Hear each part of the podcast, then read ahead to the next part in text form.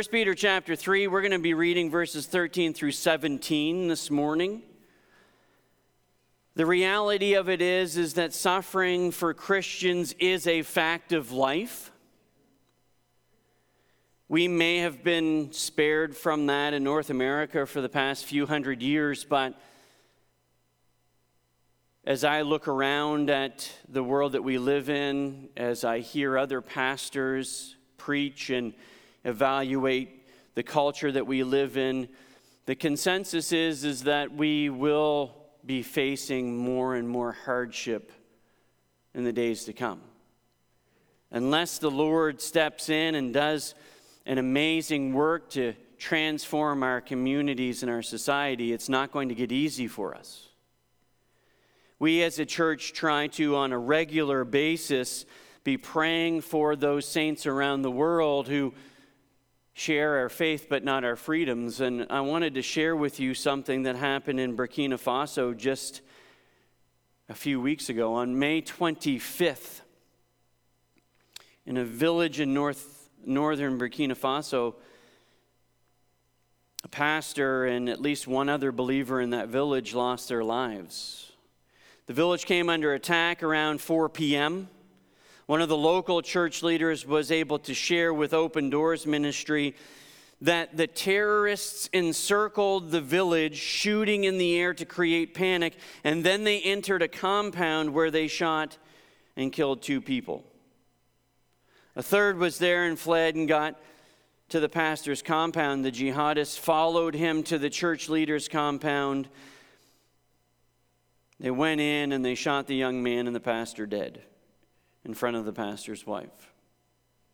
Pastor Jonas Yarrow, 39, served the apostolic church in the village for eight years and leaves behind a wife and three children. This is not an unusual circumstance in so many countries around the world. It's just an example of the fact that Christians face suffering.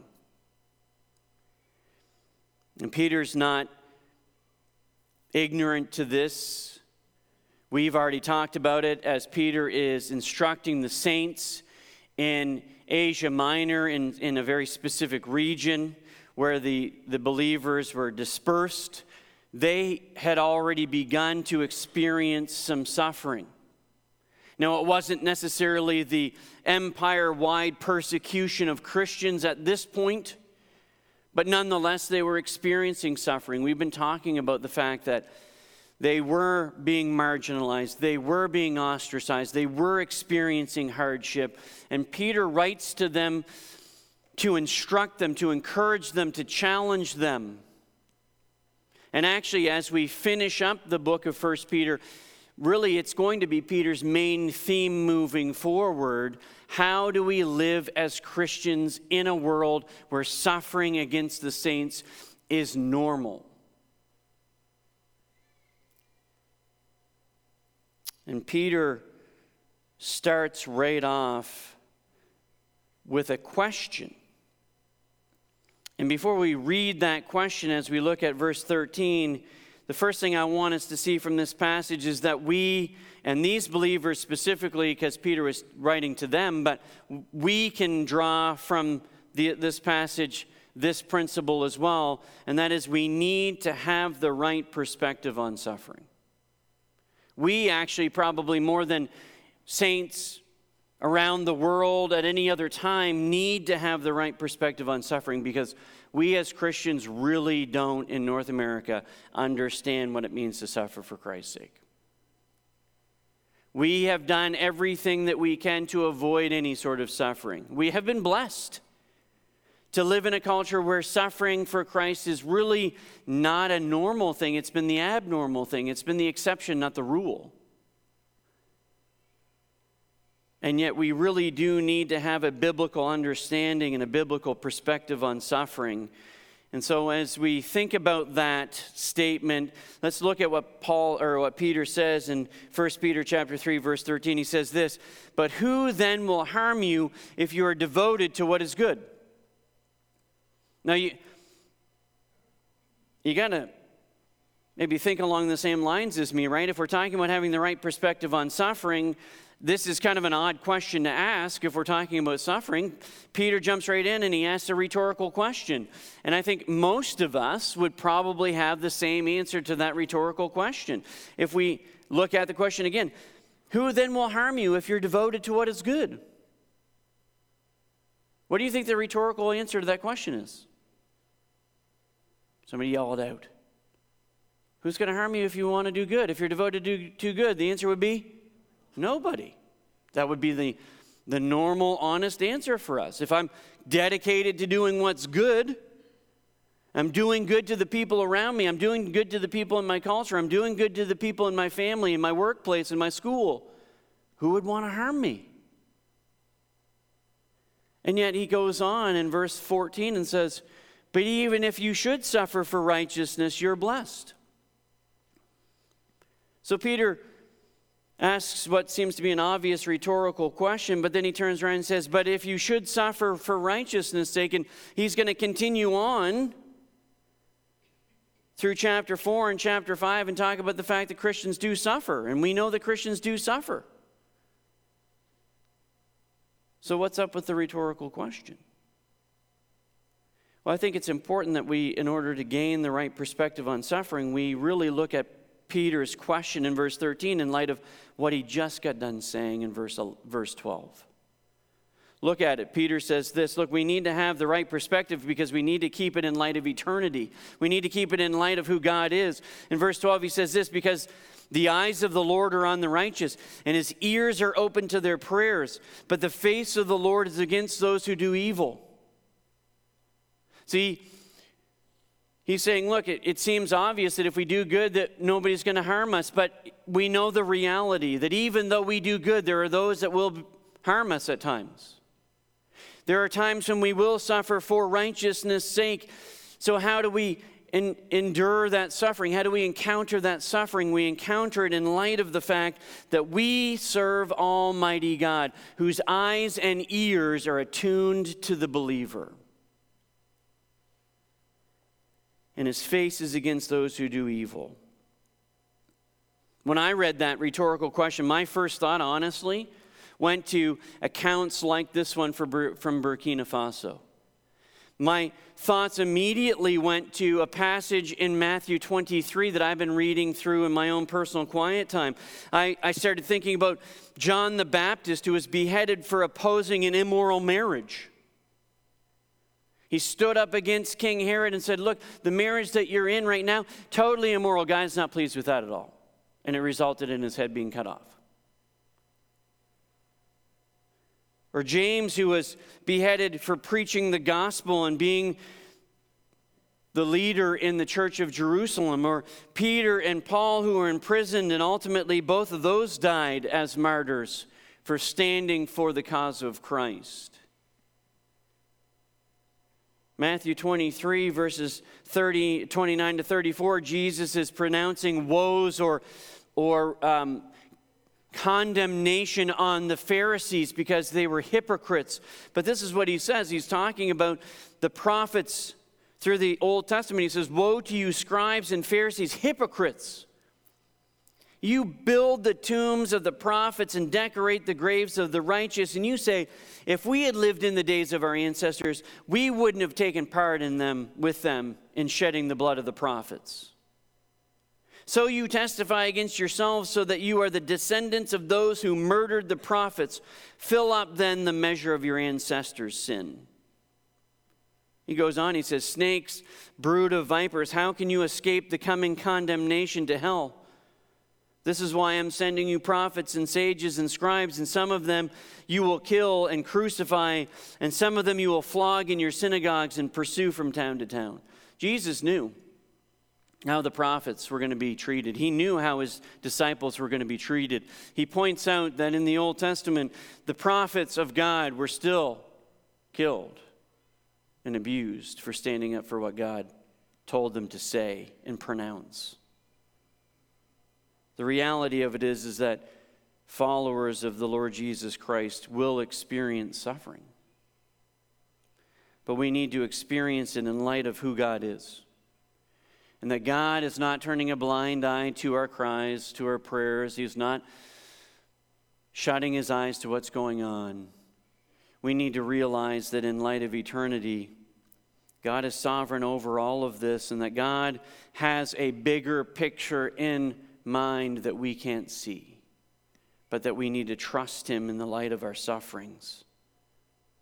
There's nothing that will happen to us unless it is part of God's sovereign will for us. And we need to take comfort in that. Peter goes on, though. He says, Look, even if we suffer for righteousness' sake, and by the way, Peter is making a solid assumption for believers. The assumption is, believers, you are going to do what is good. You are going to devote yourself to living faithfully for Christ and doing what is good. And sometimes doing what is good is going to result in suffering. But he says in verse 14, But even if you should suffer for righteousness' sake, you are blessed. Not you may be blessed, kind of hope that you're blessed. It's a possibility that you're blessed. No, he says, you are blessed.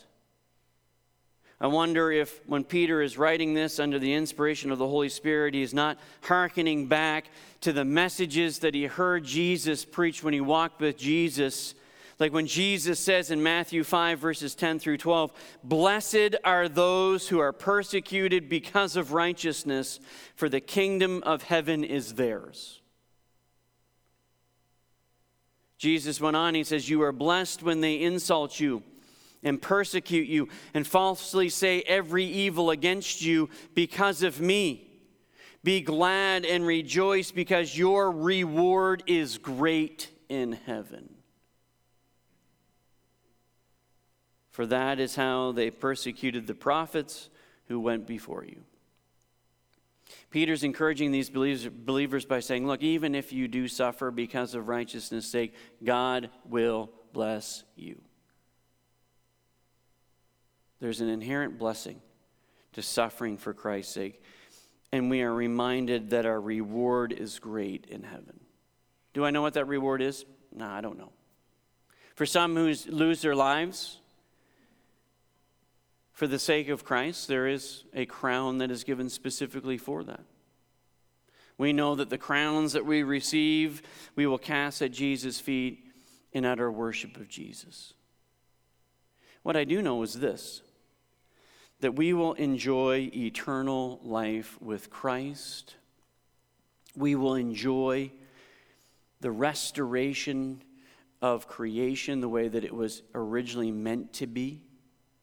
I firmly believe that we will spend eternity not just worshiping God, but enjoying His creation, getting to know Him better. All the benefits that come with just spending time with God and getting to know Him. What is the chief end of man, according to the Westminster Confession? To glorify God and enjoy Him forever. I don't know about you, but to me, that's a pretty awesome reward. We have that in store for us as believers in Jesus Christ. But you know, Peter doesn't end there, he doesn't stop there. The other thing that he says about having the right perspective on eternity or on, on suffering and keeping it in light of who God is in eternity, we see it as he quotes in verse 15 excuse me, at the end of verse 14, he quotes from Isaiah chapter 8, verse 12. He says this He says, Do not fear what they fear or be intimidated. Now, your version of Scripture may read it this way do not fear them. I think that this translation actually has a better rendering because it is a direct quote from Isaiah. Because in Isaiah chapter 8, verses 11 through 12, this is what God says to the prophet Isaiah. You need to know that God says this to Isaiah because of the circumstances that were going on. The king of Aram and the king of Israel had gathered their troops to attack the king of Judah and the nation of Judah. They were arrayed ready for attack. And if you've watched any of the, you know, the, the big epic movies, I think of, you know, Lord of the Rings as, as the good guys are kind of walled up in their fortress and the enemy is arrayed along the open fields ready to attack. And, you know, the guys on the wall are looking out at this massive army ready to just kind of roll over them. You can understand what it would have felt like, what the thought process would have been. We're not going to make it through this. Look at the vast numbers that they've got against us. Look at the army that they've got. We're never going to make it out of this. And the king of Judah, he was afraid for what was going to happen. The people of Judah were afraid at what was going to happen. And yet God says to Isaiah, For this is what the Lord said to me with great power to keep me from going the way of this people. He was wrestling just like the people were. He was wrestling with, we're not going to make it out of this, we're going to die. Oh, the suffering's going to be massive.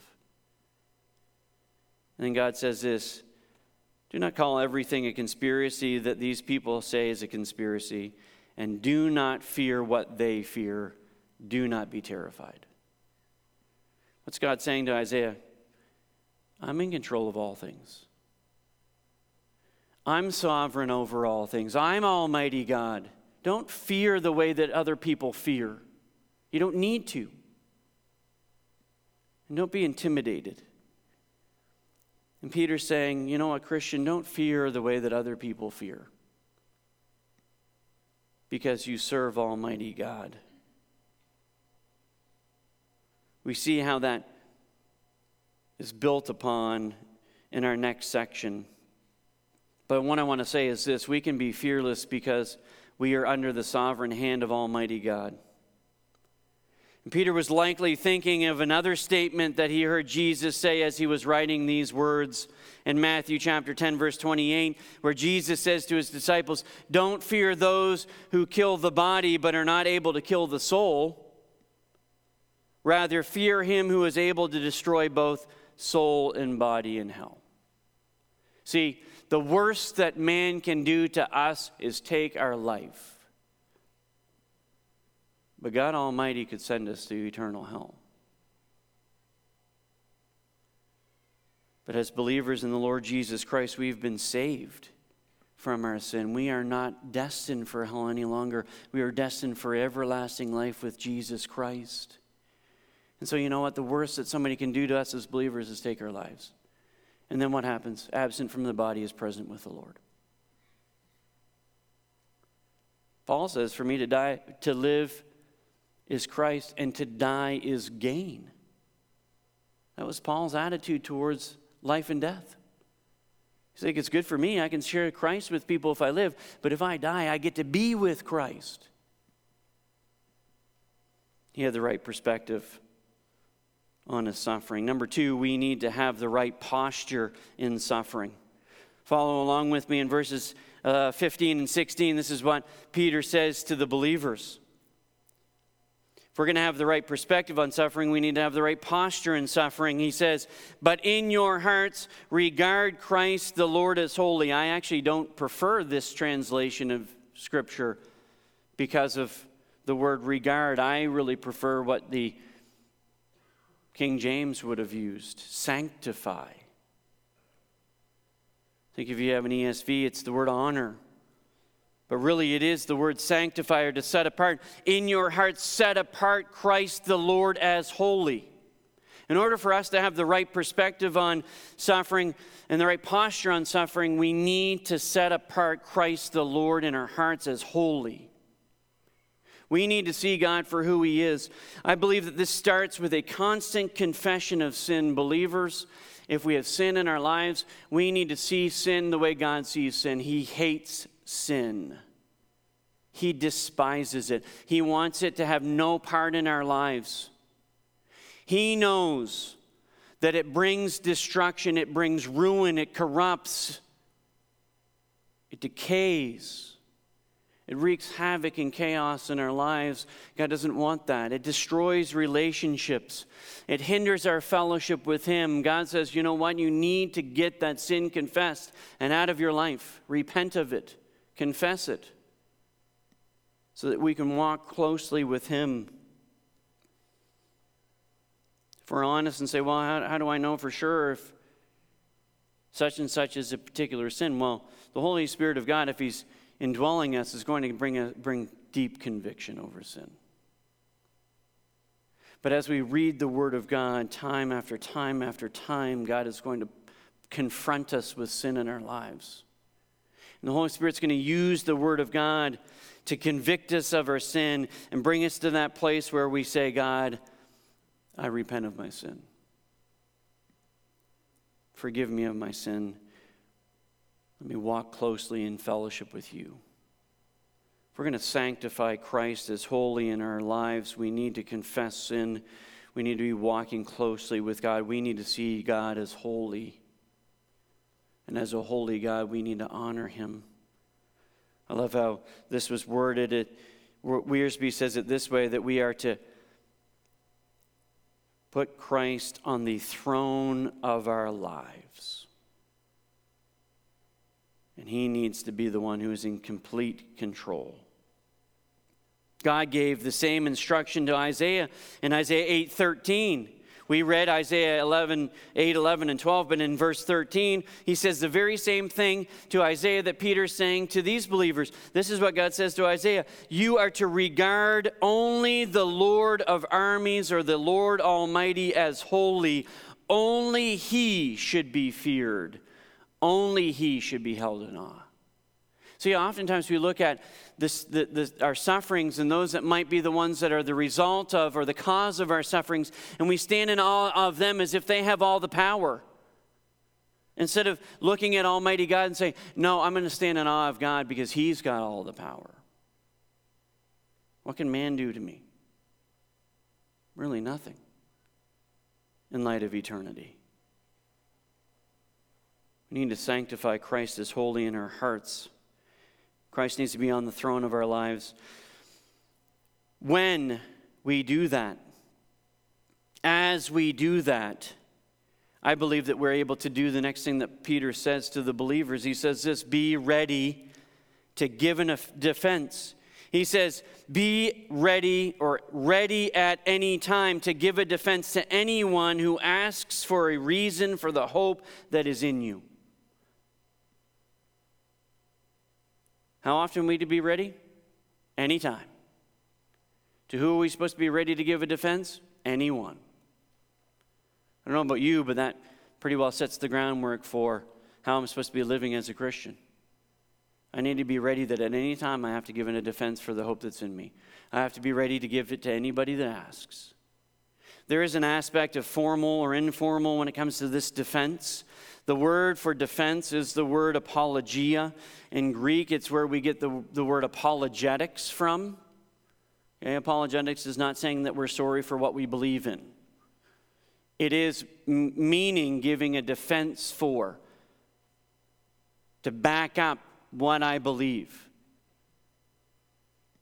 with the reasons for why I believe it. Oftentimes, we as Christians look at this and we've heard it in apologetics. I'm not an apologist. Like, that's a specific ministry somebody's calling somebody else to. No.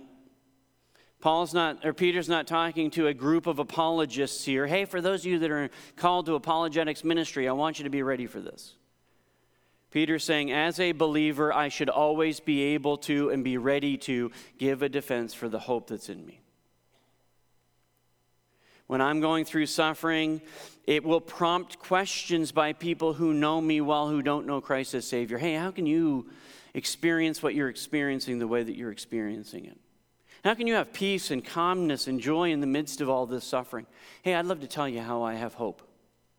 I have hope in Jesus Christ. Jesus Christ saved me from my sin. I'm going to spend eternity with God. I want to tell you all about it. You know, I'd like to tell you how you can trust Jesus Christ to save you from your sin. Did you know that you're a sinner?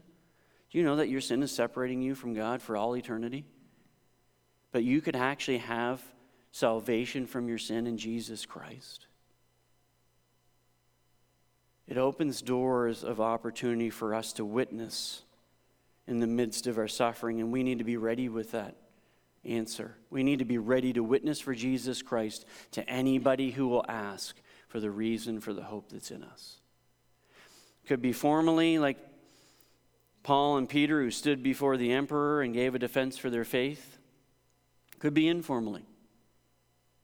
Somebody in your neighborhood who knows that you're going through suffering and they're not a believer and they can't figure out how it is that you're walking through that suffering the way that you are. And you're saying, hey, I'd love to tell you how.